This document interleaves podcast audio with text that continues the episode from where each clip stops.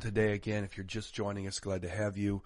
Uh, we are coming to you live this morning, uh, November 27th, 2022. Um, we've had a couple of just real side note here for a moment. We've had a couple of little technical hiccups the last couple weeks, um, and uh, we're aware of those technical technical uh, hiccups. We're trying to address them. So uh, thank you for those of you that had noticed those and um, let us know what was going on. Uh, we are attempting to uh, change those and rectify them. Um, so just know that we're aware of them and hopefully we can get those fixed. I want to do something today and we'll see where the Lord will take all of this. Uh, and we're just going to kind of take a little journey, uh, this morning through the scriptures. And, uh, I, have said this now numerous times and, and I don't mean this, um, it's a personal thing more than it is necessarily a, uh, an indictment against anything else. It's just more of a personal, I guess maybe personal preference, if you could say it that way. But if you uh, told me there's 66 books in the Bible, in case you don't know, there's 39 books in the Old, 27 books in the New Testament. When you combine that, you get 66. That makes up what we call the Bible. Every book is divinely inspired by by God. Every book is given us to, given given to us by God. In fact, uh, the book of Timothy tells us that all Scripture is given by God. So, I, I, don't, I don't, I don't personally like to elevate certain scriptures above others. You know, someone asked me, uh, not uh, several years ago, someone asked me, what's your favorite scripture? And honestly, I didn't have one, and I still today don't have one. And maybe you do, and I'm not saying you shouldn't have a favorite scripture, but I didn't have a favorite scripture because, to be honest with you, the scriptures uh, change depending on where I am in my life. Because what's my favorite scripture today will be different tomorrow because I'm in a different part of my life. And that's the beauty sometimes uh, of the, not sometimes. That's the beauty of the Word of God. How dynamic and shifting it is in my life. Uh, but if I had to choose, I don't know if I could choose a favorite scripture. Maybe you can. Maybe you have several. And, and again, I'm not saying something wrong with that. Um, you know, maybe you've got that scripture tattooed on your arm and that's your scripture. God bless you if that's what you've chosen to do. Uh, but, uh, I, I, it would be very hard for me if I had to pick one scripture. In fact, I think it would be pretty impossible for me if I had to be honest with you. However, if someone asked me what, you know, you have 66 books of the Bible and you had to get rid of 65 and only be left with one, what book would you choose? And that's where it's kind of, for me, it's a little different because honestly, I don't even think I would hesitate. There'd be one book, and some of you know what that book would be because I've talked about it before, but there'd be one book that I would choose above every other book to study and to have, and that would be the Gospel of John. For many reasons, I don't want to go into all those today, but John's gospel is just absolutely, if you're going to read one, if you're going to pick out a, a book of the Bible to read, John's gospel is such an amazing book to read and the depth of it to study is just, it's just unfathomable the depth of the, the gospel of John in so many ways. But what's interesting, and I'm getting to a point here, I'm not meandering along for a moment is that when John sits down to write his gospel with Matthew, and Mark, and Luke, all these men are giving us these, this, what we call the gospels. The gospels are four different books. Matthew, Mark, Luke, and John. They make up the gospels. The gospels are not biographical. In fact, the gospels aren't even chronological. And why is that important for us to understand? That's important for us to understand because of several reasons. Number one, if they're not biographical, um, then what are they really trying to do for us, right? It's not just giving us the story of Jesus Christ. It's really giving us the message of Jesus Christ. And there's a difference between the story and the message. And what I mean by that is it's not just simply recounting the events of Jesus' life. Well, Jesus went here. He spoke this. He ate this. He slept here it's really giving us the message of Jesus Christ from four different perspectives to four different audiences. Never forget that when these gospels were written, they were not, I've always uh, often, uh, just to kind of give you some context here, and I'm making a point because this is important. I'm not just giving you a, a, uh, a Bible school lecture here. uh, what's important to understand about the Gospels is is that they were written uh, 30 years, 25, 30, 35 years, somewhere in that time frame after the uh, resurrection of Jesus Christ. And that's important because when we think of something written like that, we think here's Jesus. He he he rose again. He ascends into heaven, and as soon as he disappears into heaven, uh, Matthew, Mark, and Luke turn around and they're like, just hey, get your gospel here. Everybody, get your gospel hot off the press. Get your gospel. The story of Jesus wasn't like that at all. In fact, their stories were written 25, 30. But John, in being unique to the four gospels, his gospel is written 70, 80 years after the events of Jesus Christ. We don't know precisely, but based off uh, historical data and based off the study by many, many scholars in analyzing the text and analyzing the time period in which the text was written, they estimate that somewhere 70, 80 years after these. These are important facts from this standpoint when they're giving us these events of Jesus' life, his death, his resurrection, they're giving us things to tell us a message or to share with us a message, not to simply just pass along facts. And so John is giving us this, this, this, this message about who Jesus was and who Jesus is to you and I today, 2,000 years later.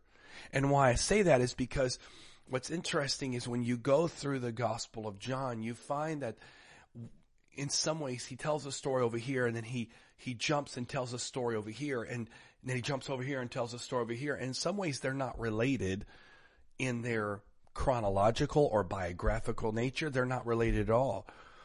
But John's telling us something that if we can pull back for a moment and look at the totality of these events, we can begin to see there's something he's trying to speak to us through the power of the Holy Ghost that he's trying to get us to see in the story of Jesus Christ. So we're going to do that for just a few minutes today, and I'm not going, just in case you just kind of panicked here, we're not going through the entire book of John. Um, I do have a landing spot that if the Lord allows us to, we'll get to. But John is unique because the other gospels open up with either the ministry of Jesus Christ or they open up with the story of his birth, uh, his coming to earth. But John opens up his gospel with a very uh, powerful description of who Jesus was in John chapter 1 and verse 1. It says, In the beginning was the Word, the Word was with God. He was in the beginning with God. All things were made through him, and without him nothing was made that was made in him was life and the life was the light of men and the light shines in darkness and the darkness did not comprehend it. Right off the bat, John just kind of throws it right at you and I who Jesus was.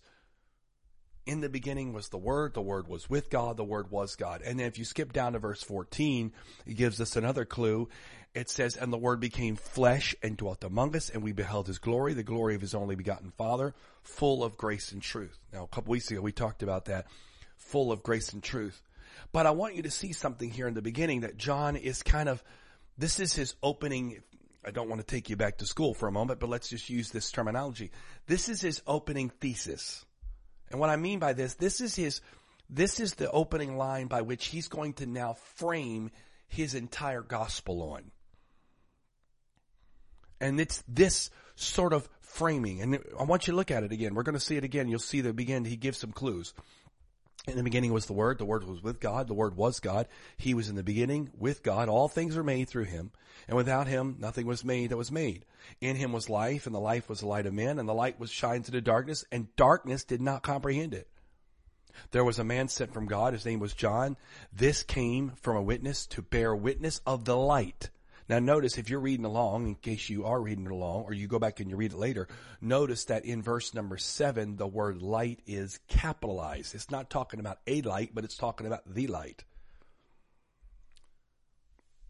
To bear witness of the light that all that all through him might believe. He was not that light, but was sent to bear witness of that light that was the true light which gives light to every man coming into the world. Now notice this. So from the very beginning, John is setting up this entirety of his message with this idea of this light and this darkness. And this sort of coming together of these two worlds of light and darkness. And he continues and, and, and he jumps right into it in, in, chapter two. We get the very famous story that John tells us that no one else in other gospels tells us. And that's where Jesus turns the water into wine. And right off the bat, John is establishing, notice this, this, and again, I don't want to wax too theological here. I mean by that, I don't make, I don't want to make this a theological discussion. I really, uh, want to get to some, to the meat and potatoes of, of, of how this speaks to you and I today. But I think there's some, some important, uh, uh, road, road, uh, uh, road marks along the way that we need to just check off. And that is the fact that John gives us this story right after he kind of opens this up with, with who Christ is and this light and this darkness and then talks about John the Baptist and kind of paving the way. And then it talks about, uh, at the end of chapter one, he starts calling out his disciples. And then all of a sudden in chapter two, it gives us this interesting story of Jesus turning the water into wine. And in some ways, it's a powerful miracle. In fact, it's the first recorded miracle we have of Jesus Christ and his ministry. And it's important because it's the first one. And there's some, there's some, there's some depth to that miracle. It's more than just simply turning water into wine, but there's some depth to that. However, it's more to establish, if I can say it this way, the credibility of who Jesus was. It's not necessarily to say to you and I today, hey, if you've got go go right now to your kitchen, fill up some water, speak to that water, it's going to turn into a Kool-Aid. It's more than simply just telling us that Jesus has the ability. It's the fact of establishing he was who he said he was. And right after that, now go get this, ready? So we have these amazing, in John, we have these amazing contrasting moments of great power and demonstration and love, kind of contrast with some of these more serious and uh, uh, somewhat clashing moments. And right in the very beginning here, we see this in John chapter 2 because we start off with this amazing story and this really amazing miracle of Jesus turning the water into wine. And we know the, the, the line at the end of that where uh, the, the the guest said, "Man, you, usually when you come, they save the the worst wine for last, but you know at this wedding, they've saved the best for last. And it was just an amazing moment here, uh, that took place. And right after that, John follows that story up, this amazing story and this miraculous story. He, he, he follows it up again with this sort of contrasting moment. So Jesus takes the water, turns on the wine, and then here's what happens. Verse 13, follow along if you can. I would encourage you to follow along today just because I want to go through some scripture here. And if you're just watching me on the screen, and I didn't make any slides for these scriptures today because I wasn't sure how the Lord was going to unfold it. So I don't have these available for you on the screen today. So you might want to grab a Bible if you can to follow along. But verse 13 says, Now the Passover of the Jews was at hand and Jesus went up to Jerusalem. And it was found in the temple those who sold oxen and sheep and doves and the money changers doing business. When he made a when he had made a whip of cords, he drove them all out of the temple, and the sheep and the oxen poured out the changers, uh, changers' money and overturned the tables. And he said to those who sold doves, "Take these things away. Do not make my father's house a house of merchandise." Then his disciples remembered that it was written, "Zeal for your house has eaten up." So the Jews answered and said, what sign do you show to us since you do these things? And Jesus answered and said, destroy this temple in three days I will raise it up. Notice this. What an amazing contrast here because in one moment we got Jesus sort of this, this, this, this somewhat, uh, uh, inconspicuous bystander at a wedding that his mom sort of coax, basically coaxes him into doing this miracle. He didn't want to do it, and his mom just basically said, son, you're going to do it. It's one of the greatest moments of all of scripture that Jesus had to listen to his own mother. Because he said, no woman, it's, it's not time for me to do this. And she just turned to him and said, listen, whatever he tells you to do, you just do it. One of the great mom moments of all of history. like Mary and Mary got the ultimate mom badge in that moment. And you have this amazing moment of this miracle where Jesus turns the water into wine and he follows it. John follows this up with this sort of, it's an unrelated in some degree, unrelated story of Jesus going to the temple for Passover and finding it filled with merchandise. And I don't have the time today, and that's not the point of this of this morning, is to go into the depth of what all that really meant and why that was just such an an appalling thing to Jesus that this was filled with money changers and people selling sacrifices. There's so much depth again to that. I don't have time to get into that. But again, he's, it shows this sort of two sides of the story of Christ, right? This one side where Jesus is turning water into wine. And in reality, let's be honest, okay? Let's just cut to the chase. We don't even know whose wedding it was. We don't know. Either, I'm going to guess that it had to be somebody that Jesus was related to, possibly a distant cousin, maybe. It was an interesting um, because if you go back and you read uh, that that the the um, that Jesus and his family was from Galilee. This this uh, this wedding was performed in Cana of Galilee. If you go look at just a simple map of Israel at the time, you'll notice that uh, Nazareth and Galilee weren't exactly near neighboring towns. There was some distance between that those towns. So I don't know. How, we don't know how Jesus ended up at this wedding. We can speculate, but somehow he ended up at this wedding. But he didn't go to participate in the wedding. He was there to uh, be a part of the festivities. And so, in this moment, we find that. Let's be frank. Okay, we don't even know who the wedding was for. We don't know anything about the the, the festivities that went on there. And if they would have run out of wine,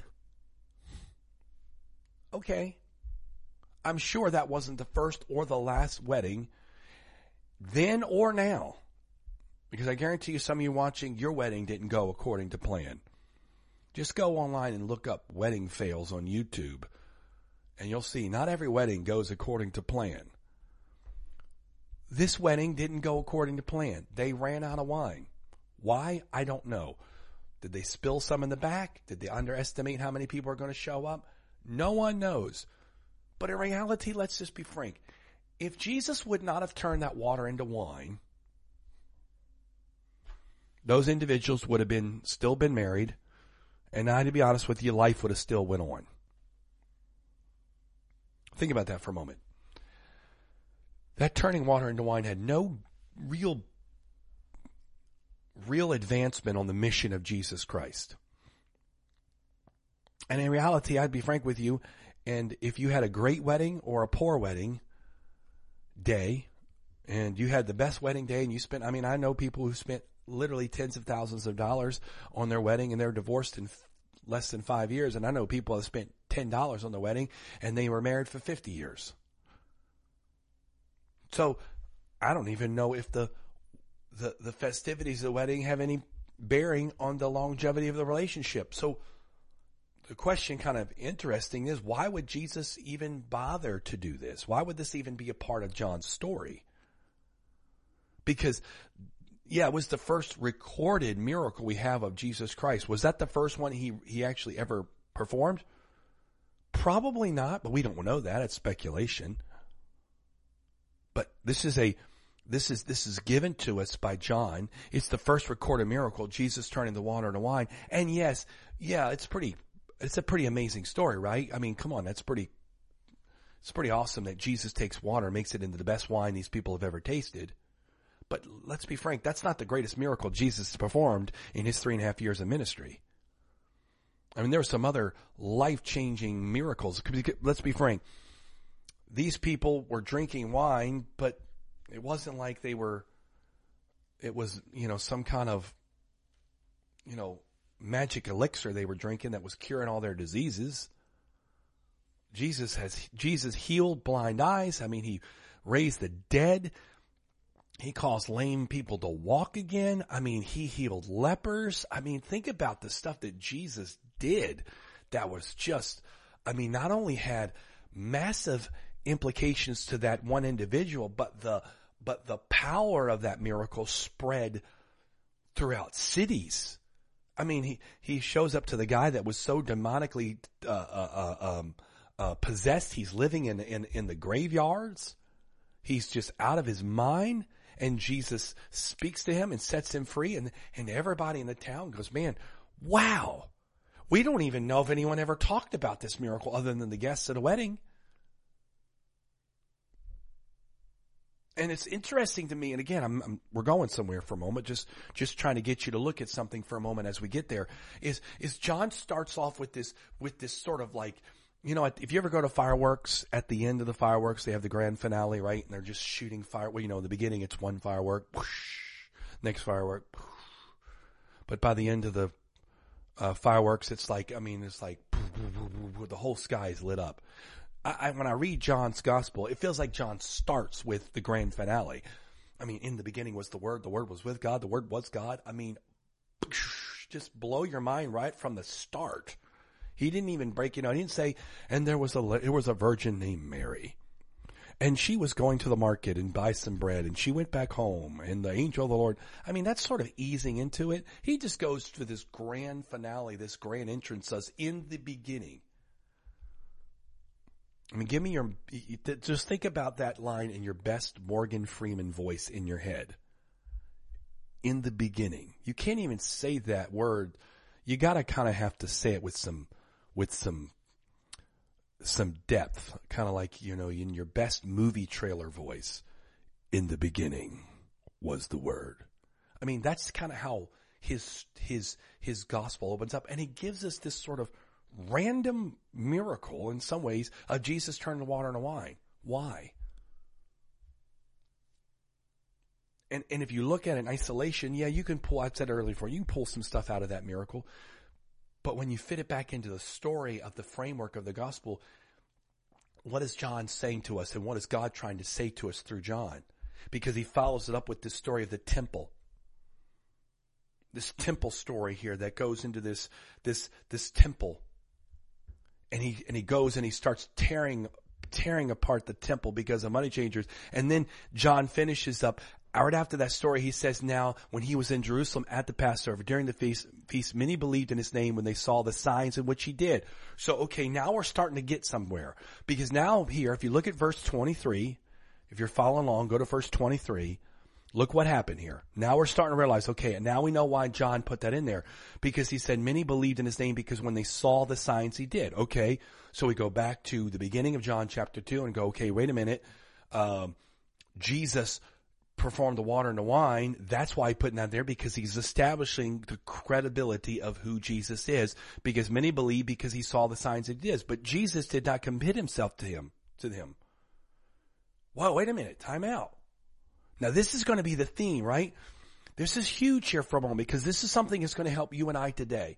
And I'm getting to a point here, and this is all building up. I know it feels like we're in a Bible class today, and, I'm not, trying to teach a Bible class. I'm trying to establish something so we can get there. So John has this theme, right? He's at this light and this dark thing. This theme going, the light and darkness. He talks about the light coming in the darkness, the darkness not comprehending the light, and we got this sort of clashing of these two worlds. But then he gives us this other theme that's going to be just as important to his story as he, as it weaves it. And in fact, it's going to become huge later on in John chapter 11 in the events that follow the resurrection of the, of Lazarus. When Lazarus dies and Jesus shows up and he's late and, uh, they go, he goes to, to the grave and he says, you know, the, you know, Lazarus come forth and Lazarus is resurrected and he comes out in his grave clothes and, you know, it, the events that follow that fit to this theme. And John's telling us this right here. And it's a little clue for those of you who've never studied the Bible. Give me a little lesson today on how you can study the Bible. But here's the clue right here. We look at it. Let's see if you see the clue. Let's try it again. Uh, I'm hoping you're following along here with me and you're not just staring at a, at a, um, at a screen here because this is some powerful stuff that's going to help. Again, we're going to get to what this has to do with you and I today, but we're building here sort of this foundation. Now when he saw now, when he was in Jerusalem at the Passover during the feast, many believed in him in his name when they saw the signs in which he did. So let's establish that. Many believed because they saw the signs. Okay, we got that. But Jesus, notices, here we go. Here's the contrast to that. But Jesus did not commit himself to them because he knew all men. Whoa, time out. And let's finish that off. The end of verse chapter two. And he, and had no need that anyone should testify man, for he knew what was in man. Now, John gives us this opening beginning of Jesus. He establishes who he is and the credibility of who he is by giving us the fact that Jesus performed such an such a uh, a powerful miracle. But then he contrasts that back with this sort of going into the temple and just kind of losing his mind for a moment. And then he bookends that again. Right after that, he comes back with many believed in him because of the signs.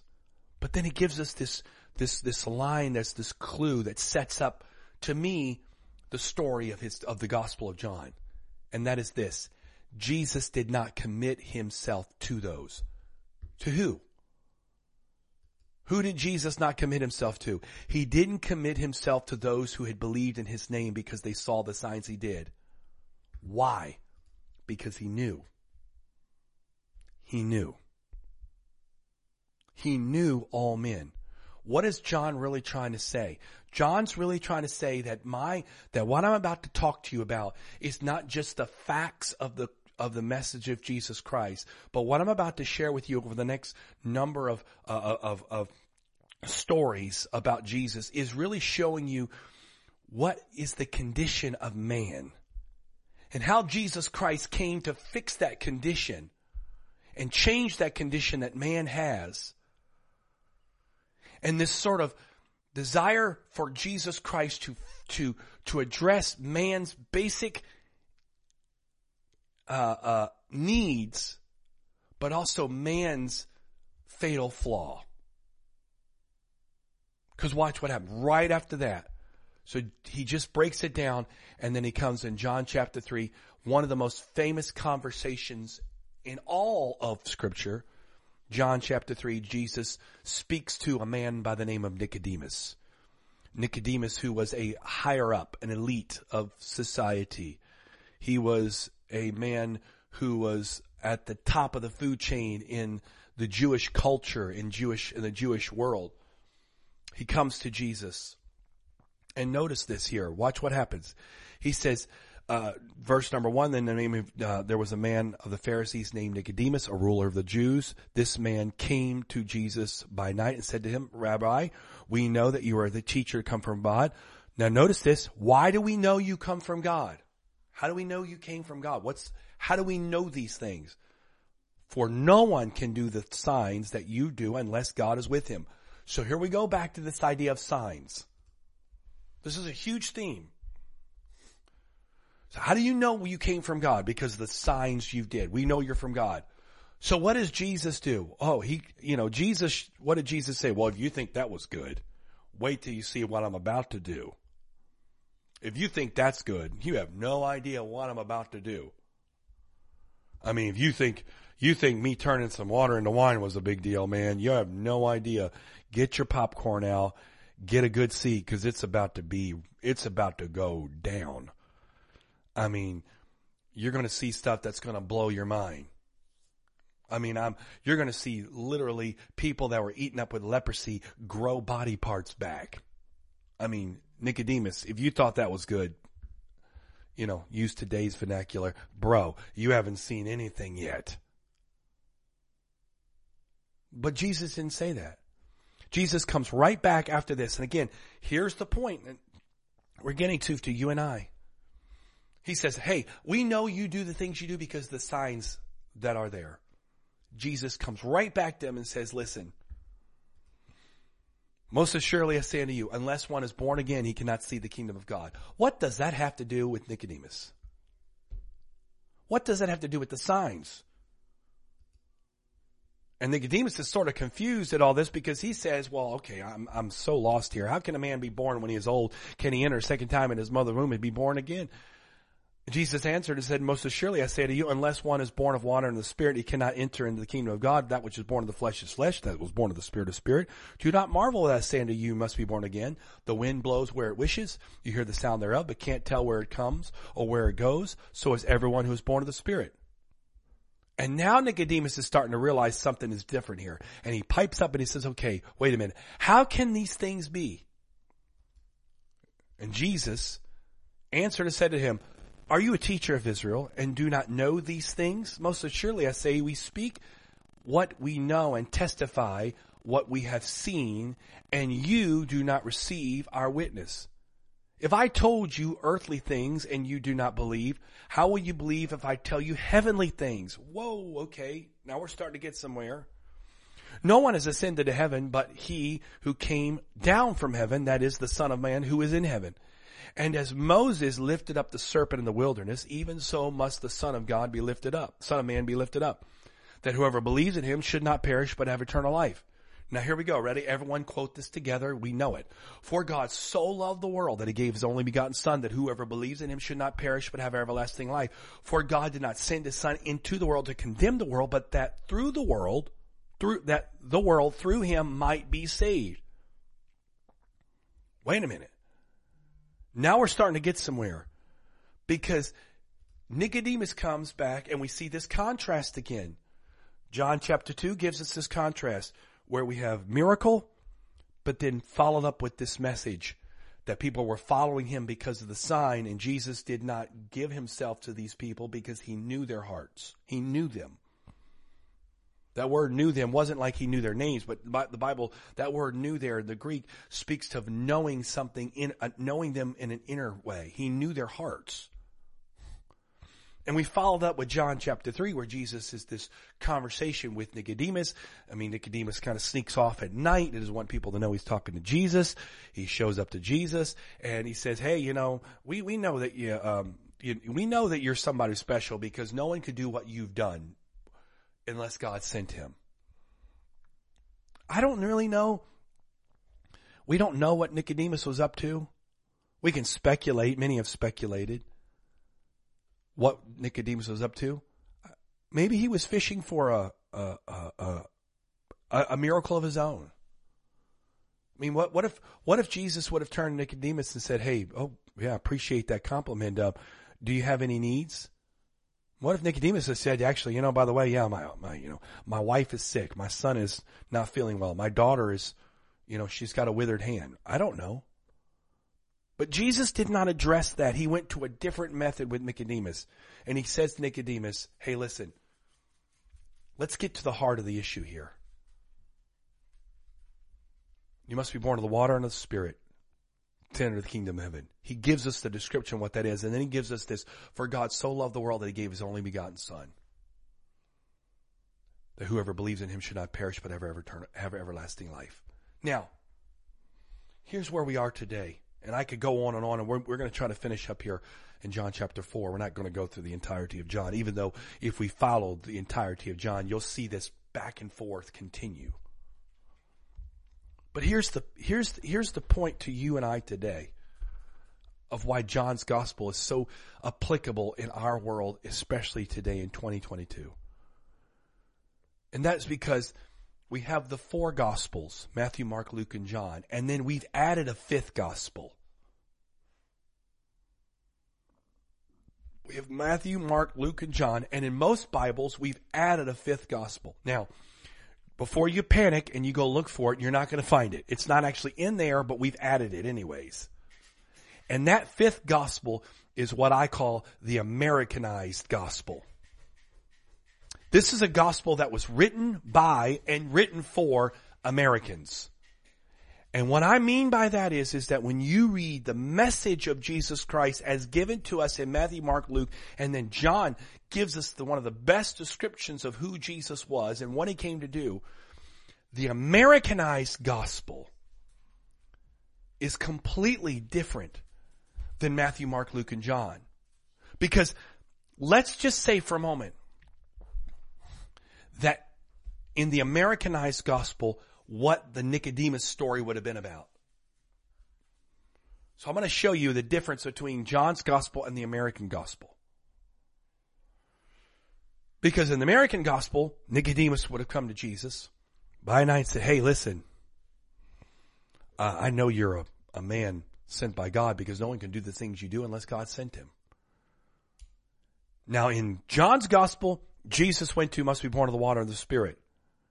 In John's gospel, Jesus said, God so loved the world that he sent his only begotten son, whoever believes in him should not perish but have everlasting life. He that believeth shall be, he, he, he uh, uh, uh, that, that God didn't send his son into the world to condemn the world, but through the world that he might be saved. That's John's, that's John's description of Jesus' response. But in the American gospel, American gospel chapter 3, verse 16 and 17, it would have been different because Nicodemus would have come to Jesus and Jesus would have said, Hey, listen, that was awesome. Thank you for the praise. Now, because you've come to me, let me show you what I can do for you. If you think that was awesome, wait till I show you more. I'm going to just, I'm going to pour blessing all over you. Because in the American gospel, it's really about what can Jesus do for me right now? That's what we're here, right? Okay, we're on here this morning. It's not, it's, it's 954. I got up at nine o'clock. It's the Sunday after Thanksgiving. I'm on here right now. What, do I, what am I doing? Tell me how Jesus can make me, my life better right here, right now. Wait a minute. What if I ask you today? What if, what if this was the premise? And this is a hard, hard pill to swallow. I get it. But right now, what if your life doesn't get better from this point forward? Now let's define better for a moment. Better from the standpoint of problems, difficulties, pain, sorrow, all the things that we don't like went away. What if they don't go away? Well, I see you issue a you were like, okay, let's go back to talking about John. We don't want to talk about this. But what if they never went away? What if they don't ever go away? What if problems in your life never go away? What if difficulty never go? What if you are someone who is acquainted with sorrow and grief and that becomes something you deal with? What if you're somebody who deals with loss? What if you're somebody that has dealt with or deals with broken lives and broken dreams and broken hearts? What if? Now I gotta ask you, if that's the case, does that devalue or discredit the message of Jesus Christ? Now in the American gospel, he totally discredits it. Because in the American gospel, Jesus is hero. He's Captain America. He's come to not only save the world, he's come to make the world a better place.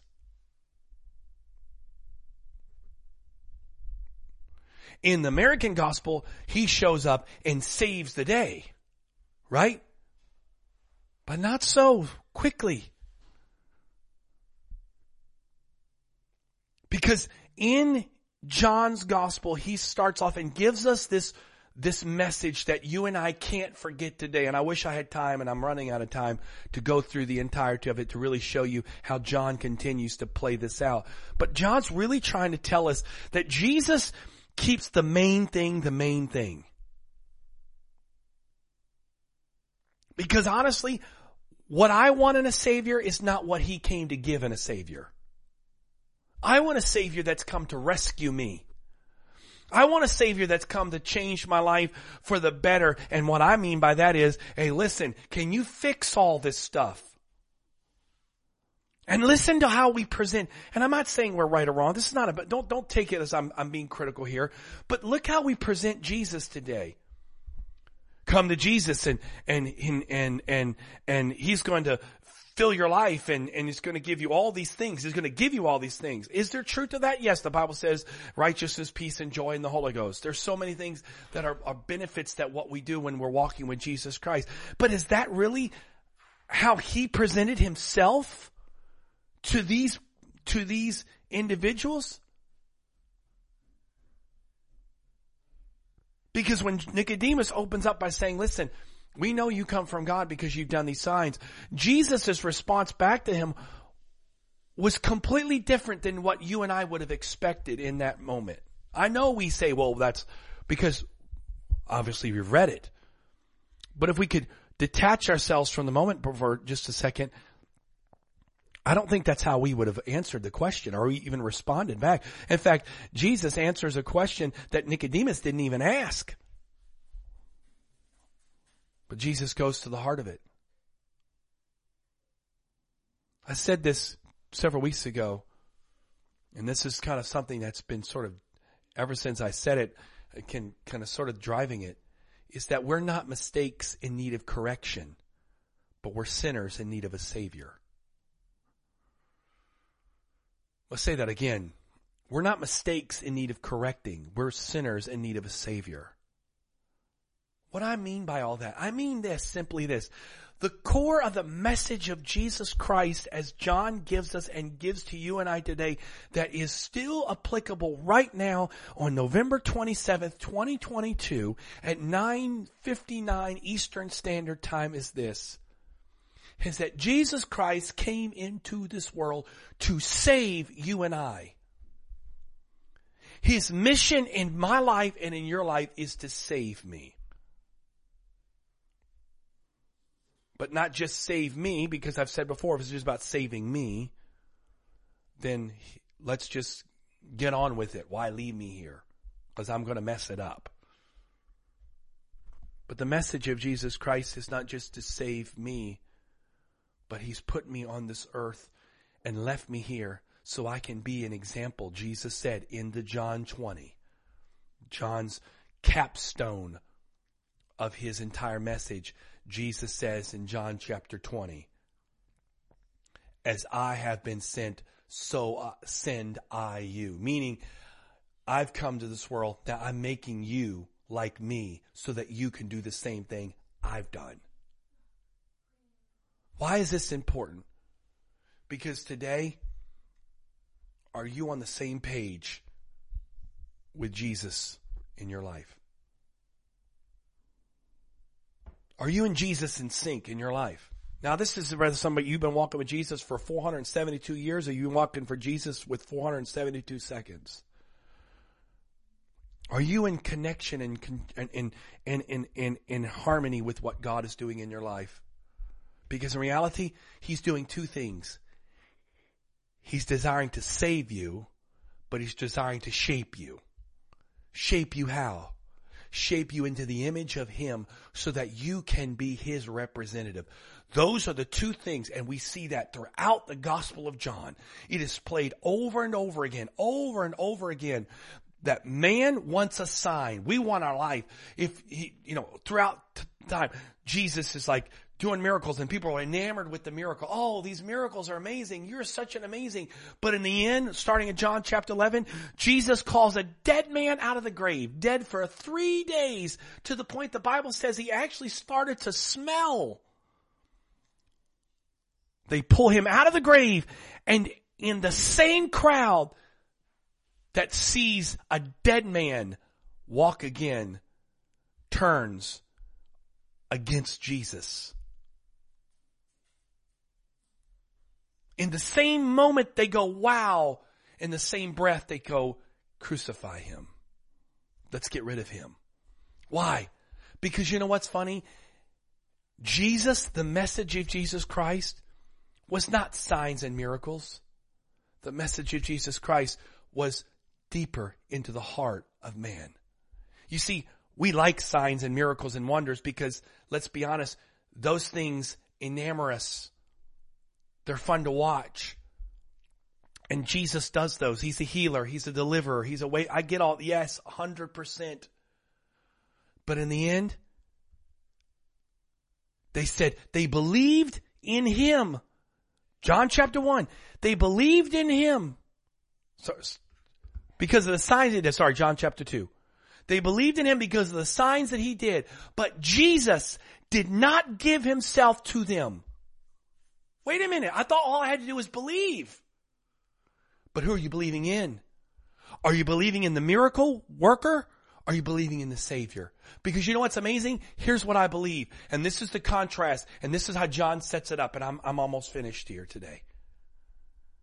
John sets it up like this. Ready? John starts off with this great story of the miracle of turning water into wine. Whoa! What a miracle. And then he contrasts this with Jesus going after the, the, the corruption of the religious system in Israel. That the religious system in Israel had turned so corrupt. But somewhere in that, he was turning over tables and beating people out of the whipping people out of the temple, but he must have done some more miracles because those who believed were in Jerusalem. The miracle of the wedding was in Cana. So these were two separate areas. So we have the miracle of the wa- of Cana. John gives us that to say, listen, I'm just going to let you guys know before we get too deep into this, Jesus was legit. But the miracles that were talked about at the end of John chapter 2 were miracles that took place in Jerusalem. So on one hand, Jesus is whipping and driving people out, but on the other side, he's still doing miracles. And what's crazy is the Bible says they believed in him. Go back and read it. I know you think I'm making it up. Go back and read it. It's in there. John chapter 2. It's in that book you call a Bible. Dust, get the dust off of it and look at it again. It says, now when they saw Jesus during the feast, many believed in his name because when they saw the signs in which he did. But Jesus did not commit himself to them because he knew all men. What does that mean to you and I today? That means they love the idea of Jesus the miracle worker, but they didn't like the idea of Jesus the Savior. And when Nicodemus shows up, Nicodemus addresses the miracle worker, but Jesus addresses the need for a Savior. Can God heal? Yes. Can God put lives back together again? Yes. Can God heal you of shame and hurt and brokenness? And can God mend? 100% yes. I've seen it. I've experienced it in my own life. 100% yes, He can. But more than needing a miracle, I need a Savior. More than needing a sign, I need salvation. Because watch what happens. The next story, and I'm, I'm, I'm finishing up here and I don't have time to go through it again, but the next story John gives us is this story of the woman at the well. This beautiful story about this woman who live, whose life was absolutely in shambles. I mean, her life was absolutely in shambles. Complete shambles. And Jesus speaks to her and addresses her and changes her life. And at the end of John chapter 4, this is what she says about Jesus. And many of the Samaritans of that city, this is verse 39 of chapter 4, and many of the Samaritans of that city believed in him because of the word of the woman who testified. And this is her testify. This is what she said. Many believed in that city. And this is why they believed. She said this. He told me all that I've ever did. What? What about the sign? Why didn't Jesus say, hey, listen, if you drink from this water, you're going to thirst again. But listen, I have this thing. I already did it before. I'll do it for you today free of charge. Give me your water. I'm going to turn this water into the best wine you've ever tasted. No, didn't do that. In fact, he gave, he gave this woman no miracle, but he gave her a savior. Today, you don't need a miracle. You need a savior. The scripture talks about those who seek for a sign. In the American gospel, it's all about signs and wonders and miracles because we are enamored with the bright, shiny things of life. We're enamored with the new iPhone and the latest gadget and the latest the latest fashion, the latest trend, the newest movie. We're always wanting the newest thing. And in the American gospel, we want Jesus to fit that. You know what? Thank you, Lord, that you, that you answered my prayer a week ago, but let's be honest, that was a week ago. I need you to answer it today. Let's get moving. Hey, come on, let's go. Speed it up. No, no, no. Today, I need a Savior. For God so loved the world that he sent his only begotten Son, that whoever believes in him should not perish, but have everlasting life.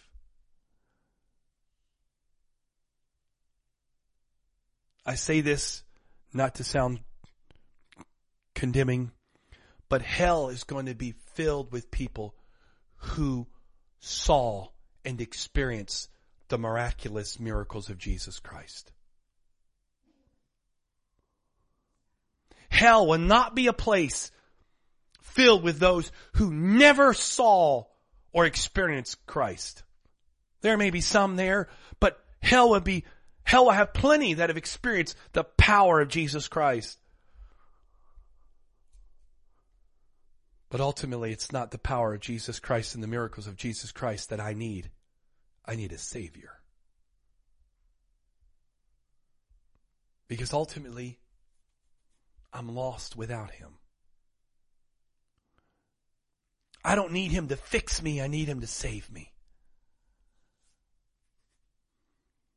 if he never changes anything else in my life, if I never get past where I am, if I never get that job or that house, that car, that career, that dream, and I'm constantly dealing with disappointment. I said this before and I'm, I'm trying to finish. I'm gone longer than I normally would today, but I just, the Holy Ghost just still speaking to someone if you're listening. Go to the book of Acts. Look at the Look at the situation of the world that day. They did not promise, hey, come, experience Jesus Christ, and He's gonna make life wonderful, and you're gonna have peace and joy, and the Romans aren't gonna mess with you. No! Their whole line was, follow Jesus today, you could be dead tomorrow. Oh, follow Jesus today. It's going to be wonderful. Oh, but by the way, you could be fed to the lions tomorrow. You could be beheaded. You could be put into prison. And people flocked to the church. People, you couldn't keep people away. In fact, it was so much that even the message of Jesus Christ reached to the height of the Roman Empire into this house of Caesar. It wasn't the message of a miracle worker. It was the message of a savior. There's an old song we used to sing years ago this world is not my home. I'm just a passing through. My treasures are laid up somewhere beyond the blue. The angels beckon me from heaven's open door. I can't feel at home in this world anymore. See, the message of Jesus Christ is not to make this world your home. The message of Jesus Christ is you and I need a Savior. I need a Savior. I need a Savior. You need a Savior. I can't tell you today, I promise you, if you if you walk with Jesus, man, I'm telling you what, let's, it's going to get good. And woo, it's going to get good. It may not get good, buddy. It may not. Come to Jesus and like, I mean, your life's going to be filled with just wonderful things. It may come to Jesus, your life may fill with hurt and sorrow and disappointment and pain and anguish. And you may not always get everything answered. And you may not always have your problem solved. And you may be dealing with situations that don't turn out the way you want. This is not the American gospel. For God so loved the world that he gave his only begotten son that whoever believes in him should have a life filled with peace and happiness and contentment and love and just wonderful, just amazing things. No, that whoever believes in him should not perish, but have everlasting life. Today you and I need saviors. I need a Savior. You need a Savior. We all need Saviors. Because ultimately the message of Jesus Christ is, is that we're not mistakes in need of correction, but we're sinners in need of a Savior. So whether He ever does the miracles or not doesn't change the fact that I need a Savior. And as He saves me, and I'm living and walking in that salvation. He's molding and shaping me so that I can in return turn around like that woman did and say, listen, let me tell you about Jesus. He showed me who I was and set me free.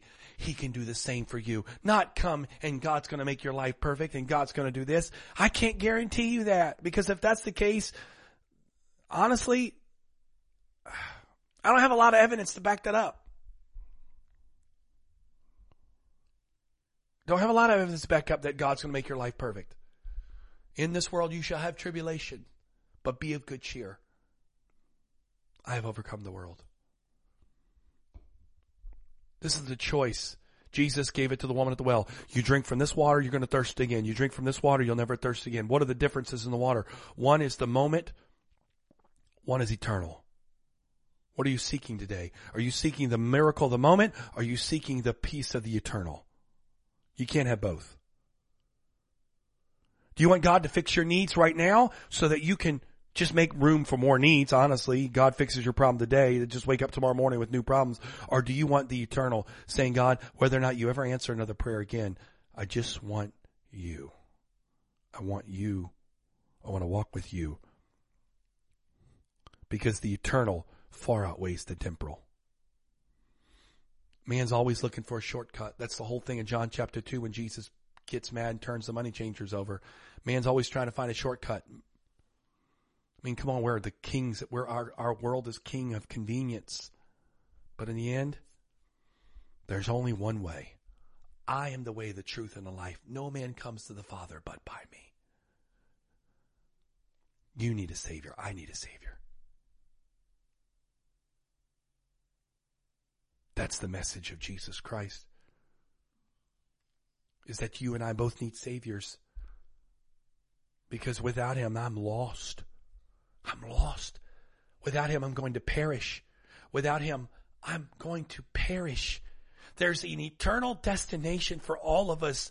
I know we don't like to talk about that and, and, and maybe God's let me go this long for those who, who are just curious have turned off by now and it's just you and I left and I don't even know if there's anybody still left watching this morning, but you're still on here. That's the bottom line in all this is that you and I have an eternal destination that we're going to end up in. And that eternal destination has really one choice. We need a savior. Because the Bible says it and Jesus said it numerous times. What would it matter if you gained the whole world and lost your soul? Or what would you give in exchange for your soul? Let me ask you this. If God answered every one of your prayers right now, everything in your life completely, or several weeks ago, you would have been the winner of that two billion dollar lottery, whatever it was. The single winner in California, you would have been that winner. That would have been you. And all of a sudden now, you've become one of the richest people in the world in just one moment, but you had to give your soul up in exchange for that moment. Would you have done it? I know what we say. I would have never done that. My soul means more than me than that. But yet we try to get God to do that all the time. No, not with the lottery, but God, you know, would you fix this? Would you do this? God, change this. I don't like this. I don't like the way you're doing this. I don't like this. Wait a minute, time out. I don't want to, God, if I've got to lose it all, but you save me, it's worth it.